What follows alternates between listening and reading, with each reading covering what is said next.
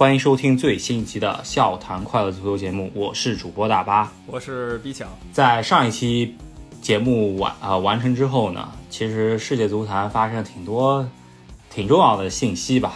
呃，这些信息里面有教练下课、球员转会以及新的欧冠淘汰赛。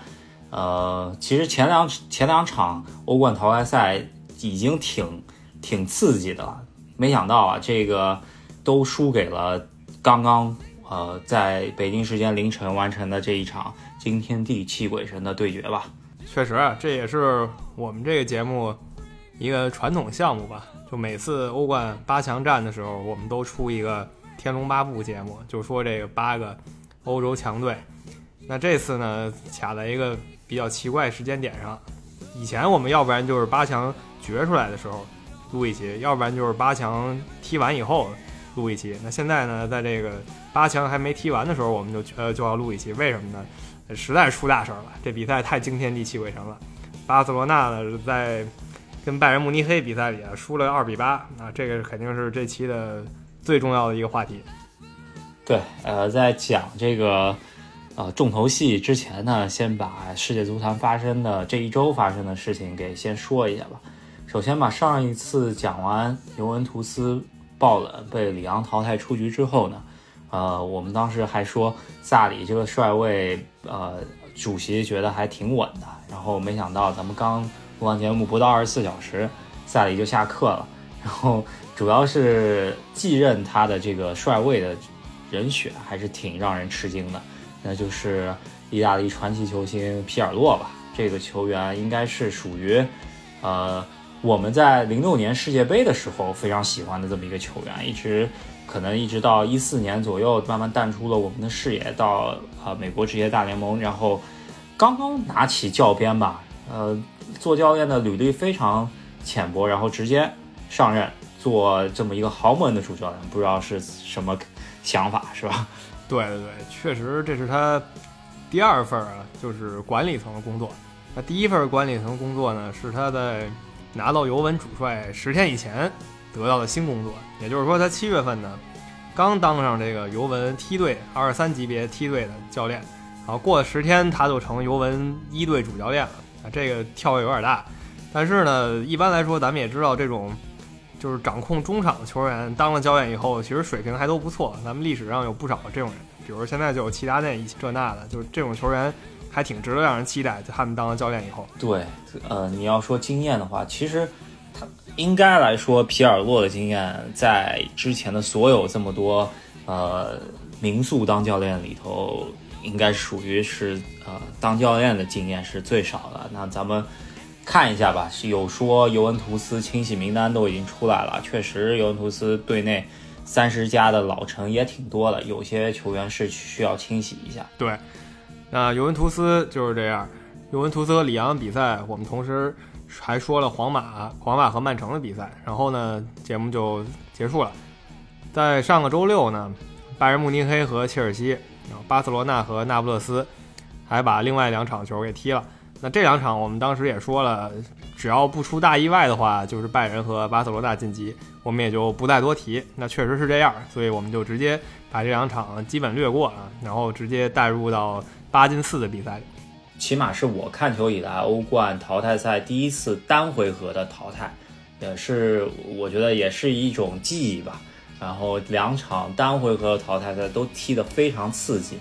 呃，当然没有今天的这个刺激了，嗯，但是也是可以说一下。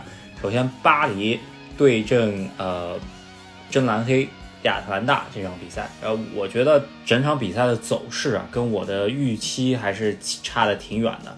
呃，当然了，如果巴黎机机会把握的好的话，我觉得跟我的走势，呃，跟我的预期应该呃应该一致。对，趋势呢，确实是这趋势，就是巴黎。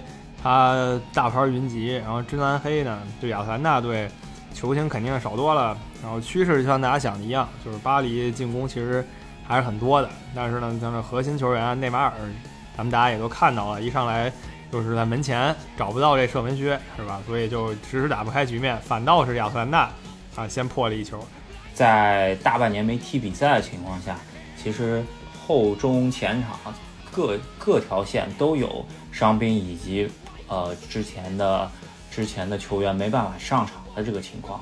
首先就前场就是在呃国内的一个杯赛中间啊，姆巴佩被啊对方踢伤了，然后这场比赛一度以为可能会要缺席，这场比赛作弊上官在替补席上，然后再加上前场非常重要的一个呃进攻手呃迪马利亚也是红牌停赛，然后中场的维拉蒂中场核心是有伤在身，然后。再加上之前因为新冠肺炎，然后没有续约的，呃，前场啊卡瓦尼和后场的穆尼耶，呃，这些球员，你想想，这一下子就差出挺多球，挺多球员了。这个相当于是一个半残阵，跟真蓝黑踢一场，而且真蓝黑呃意甲刚刚结束，应该状态不错，是有看点的嘛。毕竟如果是纯看实力的话，呃，应该是巴黎胜一筹。但是状态加上士气来说，真蓝黑还还是不错的，是吧？首先，这法甲三月份的时候直接就叫停了，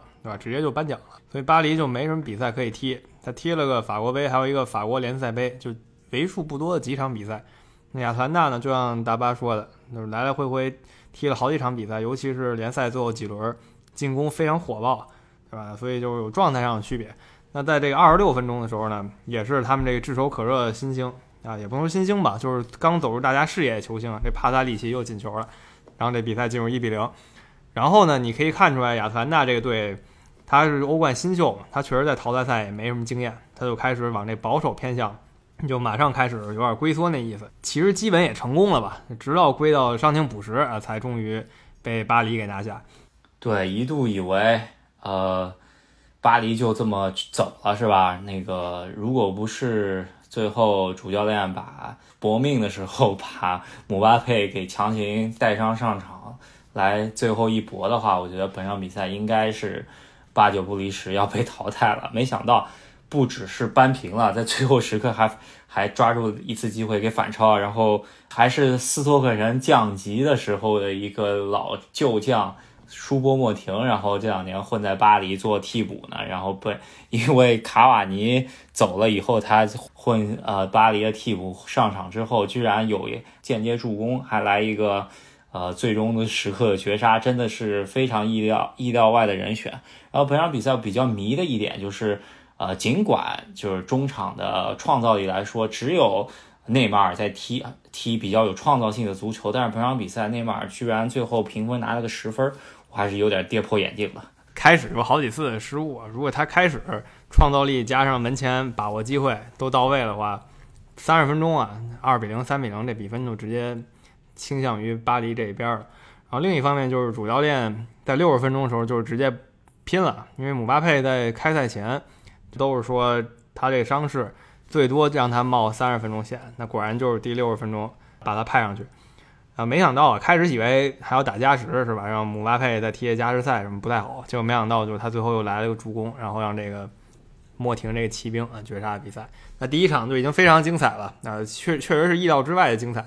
大家看完以后，其实都对这个亚特兰大队送上掌声啊，因为这是一个欧冠新军，然后呢，球员也都是相对平民化的球员。当然了，你不能说他真真的是无名小卒，就是不错的球员，都不是大牌，所以给人很大惊喜。然后下个赛季他们还在欧冠里。对，呃，主要还是最后五分钟这么来一个呃大翻车吧，可能有点让人很难去接受这么一个失败，但是也没有办法，毕竟还是，毕竟大巴黎在欧冠混的时间更长一点，这样子失败更多一点吧，是吧？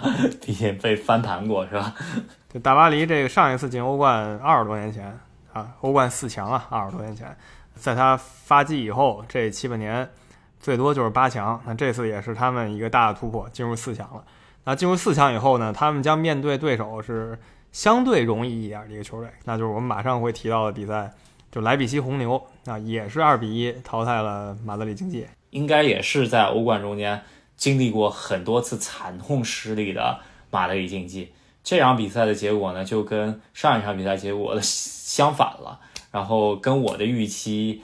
也是有挺大出入的，因为我应该觉得马德里竞技在今年的欧冠中间啊有很大希望，最终能起码闯到决赛吧。没想到居然在红牛这边吃了瘪。对，上一期说了是吧？马竞呃比较怵的对手尤文图斯、皇家马德里，同时被淘汰了。那红牛在他能抽到对手里啊，绝对是绝对是软柿子了。结果这场呢，还是红牛先发制人，然后马竞开始那个保守战术，一看终于不好使了，才往上派这些攻击手，像菲利克斯啊这样才开始往上上。上了以后也算有效果，菲利克斯突到禁区拿到点球，罚进点球啊。然后比赛看起来呢，不管马竞是想接着攻啊，还是说想想接着耗，是吧？都可以。但没想到又是比赛结束前，红牛又来那么一球，又是一个二比一。比赛虽然扳平过程是不一样的，但是这两场比赛最后结局都是最终在补时左右的时间啊就绝杀。对马竞这呃，我觉得西蒙尼上半场的战术实在是太保守了，上半场守成一个零比零。然后首发的是一个四四二，然后前两前场的两个前锋吧，都还算是那种搅屎棍子，就是在前场抢的，特别是科斯塔，我觉得这个用兵是比较臭的。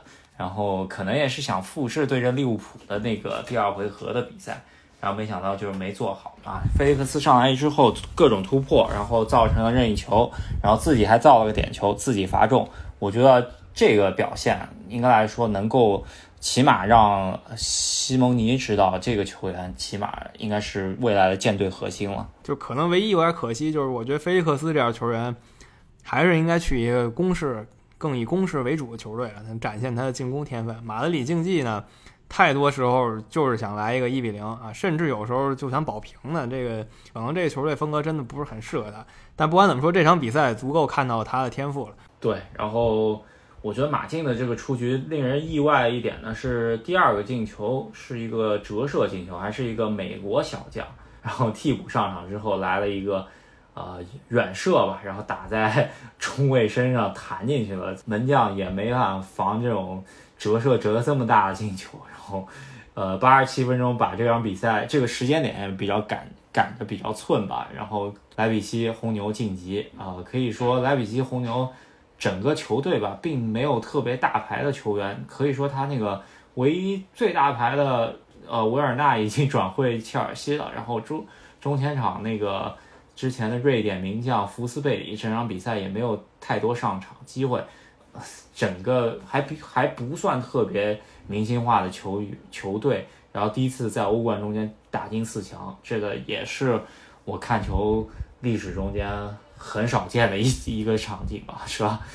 嗯，对，莱比锡红牛确实挺挺震惊的，淘汰马竞啊，之前是淘汰热刺，这两场都挺让人不可思议的，所以看下一个大巴黎怎么办吧。另一个要说就是他们的主教练，这主教练呢也不是什么红人，是吧？他在球员生涯有过职业生涯，但几乎没上过场，就二十岁的时候他就放弃踢职业足球了，然后就想办法当教练。然后在莱比锡呢，其实也是他的第一个完整赛季，哎，然后居然就有这么好的效果，也才三十三岁，是最年轻的达到欧冠四强的教练。呃，莱比锡的这个门将呢，我我看了一下这个履历啊，之前是在英国啊小球队混迹的，然后没想到到到德甲之后，跟着莱比锡一路升上来，还能最终能踢进欧冠半决赛，真的是。令人刮目相看了，我觉得 就这人我认识啊，他是以前利物浦的一个不太重要的名球员，是个小将，对吧？就是那种在季前热身都基本看不到那种小球员。然后呢，也是把他满世界租借，什么胡尔城啊，什么低级别联赛，什么特拉米尔流浪者，乱七八糟的，就是干这个。然后后来给他卖到当时还不是很凶的红牛队啊，现在踢过欧冠半决赛，也是逆袭了。对，呃，我觉得也是。跟罗伯特森有异曲同工之妙吧，是吧？这这个感觉。那这场比赛也就是说完之后，呃，今年欧冠四强的上半上半区的对决就是巴黎对阵莱比锡红牛。我觉得这个对决还是令很多人比较吃惊的。我觉得还是巴黎对阵马竞好看一些。可惜啊，马竞球迷心里苦，今年。熬走了两个克星，一个 C 罗，一个皇马，是吧？然后没想到，好像被红牛给干掉了，真的是可能离自己第一个欧冠还还有着路要走呢，是吧？嗯，对，其实挺意外的。红牛这一场比赛来说，呃，运气成分还挺大的，就比如那个折射球吧。那接下来就要说大事儿中大事儿了，今天真是出大事儿了。本来我们还在想到底是。八进四曼城跟里昂那个踢完了以后再一起录呢，还是怎么着的？结果没想到今儿来这么一比分，八比二，那这八比二都踢出来了，就必须得聊一期了。啊，对，嗯，有人甚至已经说啊，这场比赛其实拜仁是把一场比赛拆成两场比赛踢了，上下半场，然后首回合、次回合各四比一把别人淘汰了。我觉得这个也这么想也不错，是吧？是可以这么理解吧？毕竟上下半场都是四比一，但我其实觉得没踢之前啊，其实大多数人也认为拜仁慕尼黑赢面比较大，呃，理由多方面吧，一方面是巴塞罗那。整个球队最近几个月一直被球迷还有各大媒体调侃，就是年龄逐渐老化了。尤其那几个场场需要首发的核心，都是三十三、三十四的年龄。那足球比赛呢？虽然你技术好、意识好、团队意识强，这那的，但是呢，如果对方就是生猛、就是能冲、就是快的话，有时候你还真扛不住，是吧？遇到拜仁慕尼黑这种好几个边路快马球队啊，你还真有可能就扛不住。这是一点，另一点就是在七月底的时候，巴萨在西甲联赛踢的就不怎么样。然后梅西在结束后接受媒体采访，他就说：“如果欧冠也像西甲这么踢，那我们迟早吃亏的。”那其实他们队内也很早意识到自己有很多问题了。本场比赛本来大家觉得可能是巴塞罗那肯定是弱一筹的，毕竟拜仁慕尼黑刚刚把那个切尔西给虐了一通，两回合一共踢进呃七个球吧。大家都觉得巴塞罗那可能会弱一点，可是，呃，有上一场比赛啊，巴塞罗那把那不勒斯给淘汰了。这场比赛，啊，让巴萨重燃出了希望，特别是梅西的状态其实还是不错的，在那不勒斯踢出了一场比较不错的表现。虽然没到自己职业生涯特别高光的这么一个表现，有个一条龙的进球。但是，呃，让可能让巴塞罗那球迷心存一点侥幸吧，然后觉得还是可以跟拜仁慕尼黑可以搞一搞的。然后本场比赛首发出来之后，发觉，呃，巴塞罗那这个教练呢，他完全就是把边路给放弃了，踢了一个四四二的阵型，而且四个中场没有边路的球员，然后呃，相当于就是集中火力跟别人绞杀中场，然后把边路让给你们。然后拜仁那边可是。这个边路，我特别是上两场对阵切尔西的那两场，把阿斯皮利奎塔都给爆出狗屎的那个阿方索，真的本场比赛，呃，其实，在那个超神那个一条龙之前呢，其实也已经是踢出很不错的表现了，对吧？然后加上那个超神一条龙以后，让全世界认识了他。对，是这样的，放弃了边路呢。没想到拜仁就专打你边路是吧？边路四个球员，左边佩里西奇和阿方索，右边那个格纳布里、基米希。那最后战绩呢？这四个人不是有进球，就都是有助攻。那真的是把他们刷爽了是吧？不管是你是直接从边路打过去，还是边路传中，让那个朗格莱被爆了等等，就都有效果。所以就整个一开始战术上就已经很失败了。但是其实呢？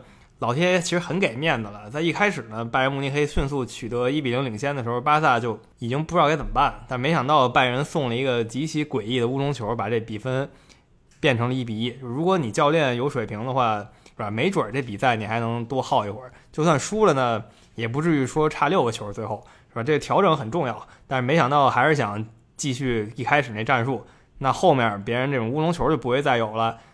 一连串的边路打上来就是打花了。上半场呢，其实是二十分钟到三十分钟，这十分钟之间就是哐哐哐连进三个球，这事儿就基本定了。对，呃，首发的两个边锋佩里西奇、格纳布里都踢得非常好，然后上半场把把这个比比赛其实悬念已经全部杀死了。然后下半场上来呢，其实感觉拜仁有点放松吧，就是可能觉得踢得太大了这个比分，不想再跟别人。再再把巴萨往死里干了，可能前十十呃十到十五分钟呢，还是属于比较放松的这么一个状态。然后事情在苏亚雷斯的呃巴塞罗那的第二个进球之后改变了。我觉得苏亚雷斯那个球其实踢得挺不错的，作为一个假设以后扣过对方中卫，然后左脚打了一个远角呃射射穿了对方的球门之后，把这场比赛的悬念可能拉回来那么一点点。然后拜仁开始疯狂进球了，是吧？就有人说这个巴塞罗那有没有可能扳回来？其实我看是完全没可能。就是速度上，这个节奏上差太多了。那边冲起来的时候呢，你反应不过来，就是巴塞罗那这边真反应不过来，跟不上，所以就有这种结果。即使你苏亚雷斯有一个非常漂亮的进球，大趋势啊依旧是一边倒的。就是要是想在拜仁身上占便宜，在巴塞罗那这边说句难听的，你甚至得去百大巴才行。所以说。苏亚雷斯进球以后，可能要抱着想逆转希望再往前压一点儿，那那边就彻底不客气了。那阿方索·大维斯就打入了五比二那个进球，那个进球真的太可怕了吧？有技术，有身体，然后也有团队配合意识。对，啊，这个阿方索·戴维斯这这一个小将啊，这场比赛应该是让全世界都认识了他。首先吧，这个我突然让我想起来，就是。一零年的欧冠，那个贝尔横空出世的那场比赛，就是，呃，热刺对阵国米，贝尔一个人单爆了对方的右后卫，加上整个右中卫组合，加上门将嘛，对吧？整个就把国米的那条后防线给爆了。这场比赛可以说阿方索戴维斯没有达到那个程度的碾压吧，但是这个过人啊，是已经是可以达到五年前梅西。把那个博阿滕给晃倒的那一下，可能长久存留在各大足球论坛以及足球群里面的那个动图啊，我觉得 应该是塞梅多是呃被晃的，就是最后追的不上，然后摔倒那一下，应该是大家经常会拿出来提的一个笑料了，是吧？没错，那一球是本场绝佳的一个片段，左后卫突到底线啊，就球门边上了已经是，然后助攻的右后卫。挺有意思一个进球，然后接下来呢，我觉得拜仁慕尼黑可能也没想真的再把这比分扩大多少了，但是呢，换上了库蒂尼奥，库蒂尼奥是名义上他还是巴塞罗那的球员，他只是租借到拜仁慕尼黑了，不太清楚他是想怎么想的。他上场以后呢，劲头非常足，两个进球一个助攻，把这比赛直接打成八比二。对，呃，首先吧，库蒂尼奥这个是。呃，现在背的拜仁慕尼黑的十号呢，其实已经是易主了，给了从曼城转会过来的萨内。也就是说，他下赛季肯定是待不了在拜仁了。那他回到巴塞罗那以后呢？你想，这个对面队友刚被你干了一个第七、第八个八比二这么一个比分，大家肯定不容不会待见他。那他巴塞罗那也待不了了，之后看到底是租借还是卖。但是我觉得吧。可能反正他应该是不会再回到巴塞罗那的，应该他自己心里也清楚。当然，他这两年在巴塞罗那这么一个境遇吧，呃，应该是对于这么一个境遇来踢了一个有报复性的足球吧，是吧？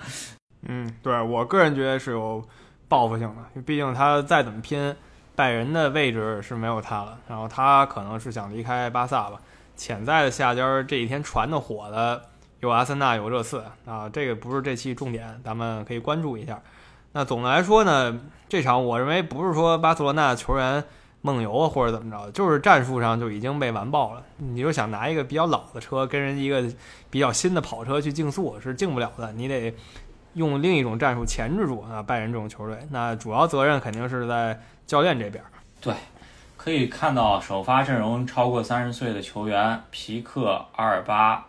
呃，布斯克斯、比达尔、梅西、苏亚雷斯，其实，呃，如果真的说年龄的话，拜仁那边其实也不是那么年轻吧，因为啊，首发的十一人中间也有五个人是超过三十岁了，那平均年龄可能还是会小一些，特别是边路球员啊，格纳布里以及后面两个边后卫阿方索·戴、戴维斯和基米希这样子的边路组合，比起巴塞罗那那边的边路组合来说，真的就是。呃，平均年龄小了七到八岁，那根本就吃不住了，对吧？然后，呃，加上中场，呃，一直是巴塞罗那传控足球的呃战术核心吧。然后这本场比赛的布斯克斯和呃弗朗基德容这两个球员，呃，可以看到和他巅峰时期的呃哈维伊涅斯塔来比起来，这个球基本上是控制不住的，是吧？然后。呃，加上苏亚雷斯、梅西呢，其实梅西状态还可以吧，苏亚雷斯状态也算不错。呃，有一点要说一下，苏亚雷斯本场比赛进的这个进球呢，是他在近三年欧冠里面，除了在诺坎普以外进的第一个欧冠进球。所以说他在客场呢，呃，这场比赛其实是相对客场吧，然后能进这么一个球，也是比呃，起码在三年内是超常发挥了一下吧，对吧？然后。只能说他那个进球就是遮羞布了，是吧？就是呃，赛后那个踢踢完这场比赛之后，双方队员都还是有比较出名的那个采访的片段。呃，首先皮克就说了，这个我如果呃巴塞罗那需要改变，如果呃球队能买进新的球员的话，我第一个让步就走人，是吧？这个还非常有意思。嗯，对他也是对巴塞罗那是真爱，皮克这球员。那总的来说，这比赛战术呢就被那边碾压了。然后呢，可能巴塞罗那也太迷信于这么多年好使的这个传控足球战术啊，再加上球员。确实太老了吧？你战术再强呢，人都那么大岁数了，体育运动嘛，这个真的有的时候就真的就是一力降十会的事儿，是吧？你踢得再好，那边就是生猛，有时候就是没辙。像这场，包括守门员跟中后卫之间配合也都有一些失误。莱万多夫斯基捡过这种漏，但他自己没打进。要这种漏都打进了的话，那比分就得更大了，是吧？就更惨。对。呃，讲到皮克说有新球员来我就走人，可是新来的球员这些年巴塞罗那走了内马尔之后，新来的这些球员吧都不怎么样，对吧？就是这三年的引进，登贝莱、格里呃库迪尼奥加上格里兹曼这三个三亿球员吧，对吧？就不止两亿起飞了，现在是三亿起飞。呃呃，首先一个亿在对面进了两个球，一个助攻，然后另外两个亿，一个在替补席上没上，然后还有一个亿上了半场，完全隐身，是吧？这就是转会市场上操作的一些失误。对，确实是这样。就是小的格局上，就光这场比赛就有一些问题，咱们都说了。大的格局上，就是他们的整体战略，你也发现变了，对吧？我以前不觉得巴塞罗那是那种掏重金买球员的球队。顶多买个亨利，这已经算是很了不起的事儿了。他们的大牌球星呢，很多很多，或者绝大多数吧，都是青训营培养出来的，是吧？就这个是他们的一贯传统。那现在他想走这个重金路线了，在巴塞罗那这儿，目前来说这几年确实不好使。唯一的青训产物现在还比较有希望，就是法蒂不让比赛也上场了，呃，可能也是呃独木难支吧。那。也，咱们也看到了，巴塞罗那这场八比二之后，肯定是会产生内部的一些震动。呃，皮克有说啊，这么一个他可能会走。那现在传言非常厉害，就是球王梅西可能去要找新东家了，是吧？就是传的最厉害就是国米。这个如果这两个大佬一前一后走了之后，那巴塞罗那真的是重新洗牌。然后咱们可以看一下各呃足坛未来。皇马、巴萨统治这十年也就分崩离析了。咱们看一下到底是谁来取代巴塞罗那这个帮主的这么一个位置，是吧？对，没错。其实呢，呃，如果梅西走了，巴塞罗那整个队就先得掉一个档次，是吧？好多比赛呢，确实是梅西个人能力太强，他一个人有左右比赛能力，才让巴塞罗那整体看起来还不错。那其实这个队已经有很多很多问题了，毕竟。在零九年那一波人太火了以后，是吧？已经过去十多年了。你那帮人或者那个体系，当时再成熟，十多年了也得稍微更新换代一下。其实巴塞罗那的教练呢是刚刚新签约的，然后合同是到二零二二年，但是本场比赛他只做两个换人名额，可以感觉就是束手无策，然后可以说 就躺着被别人干呗。然后呃，不知道他还有没有希望能够混到呃这个下窗给他来操作了。那如果巴塞罗那的教练空出来了，那就又是非常，呃，需要找人，然后重新找自己的核心吧。不管怎么样吧，我觉得应该来说，巴塞罗那应该会以格里兹曼来建队吧。这这之后，毕竟也是刚刚买进来的这么一个大牌，本赛季确实用的也不是特别好，咱们需要看一下。然后拜仁这边呢，我觉得本呃应该来说，咱们。